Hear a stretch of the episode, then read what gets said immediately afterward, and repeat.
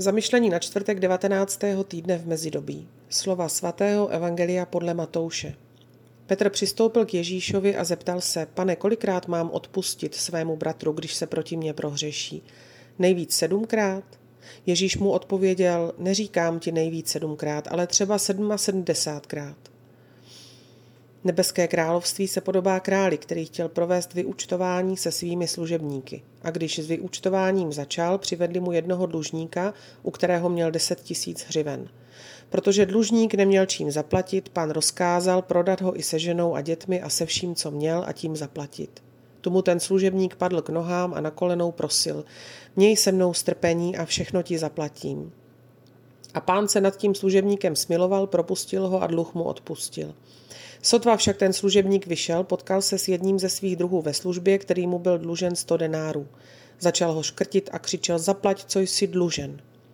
Jeho druh padl před ním na kolena a prosil ho, měj se mnou strpení a zaplatím ti to. On však nechtěl, ale šel a dal ho zavřít do vězení, dokud dluh nezaplatí. Když jeho druhové ve službě viděli, co se stalo, velmi se zarmoutili. Šli a všechno to pověděli svému pánovi. Tu si ho pán zavolal a řekl mu, služebníku ničemný.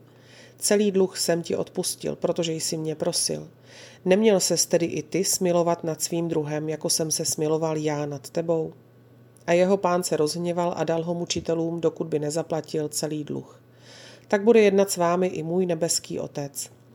Jestliže každý svému bratru ze srdce neodpustíte.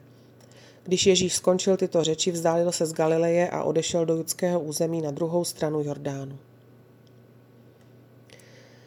Dnes se ptejte, kolikrát musím odpustit provinění svého bratra nebo sestry. Může to i znamenat, že si řekneme, ti lidé, které mám tak rád, mají také své malé způsoby a vrtochy, které mě obtěžují. Den co den mě obtěžují, každých pět minut. Pane, jak dlouho je mám snášet?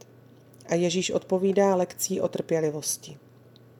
Oba aktéři evangelijního úryvku vlastně mluví o, trpělivosti, o trpělivosti též.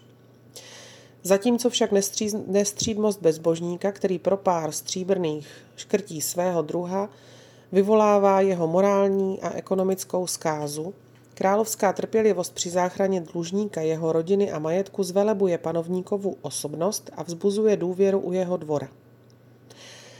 Králova reakce v Ježíšových slovech připomíná žálm, který zní, ale ty jsi ochoten odpouštět, abys byl ctěn. Je zřejmé, že nespravedlnosti musíme odporovat, a to energicky, pokud je to nutné, jinak by to bylo známkou apatie nebo zbabělosti.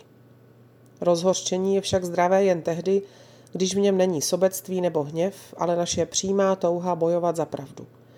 Autentická trpělivost nás přivádí k tomu, abychom milosrdně snášeli rozpory, slabosti, nepříjemnosti, nerozumné osoby nebo události. Být trpělivý se rovná ovládnout sám sebe. Poddajné nebo násilnické osoby nemohou být trpělivé, protože si nedají na čas, aby o něčem přemýšleli, ani se nedokážou ovládnout. Trpělivost je křesťanská ctnost, protože je součástí poselství z nebeského království a je ukována na základě zkušeností, které máme všichni. Jestliže nás Pavel nabádá, abychom si navzájem projevovali milosrdné srdce, Petr nám připomíná, že pánova trpělivost nabízí šanci na spásu. Vždyť kolikrát nám boží trpělivost odpustila ve spovědnici? Sedmkrát? Sedmdesát sedmkrát? Možná i víc.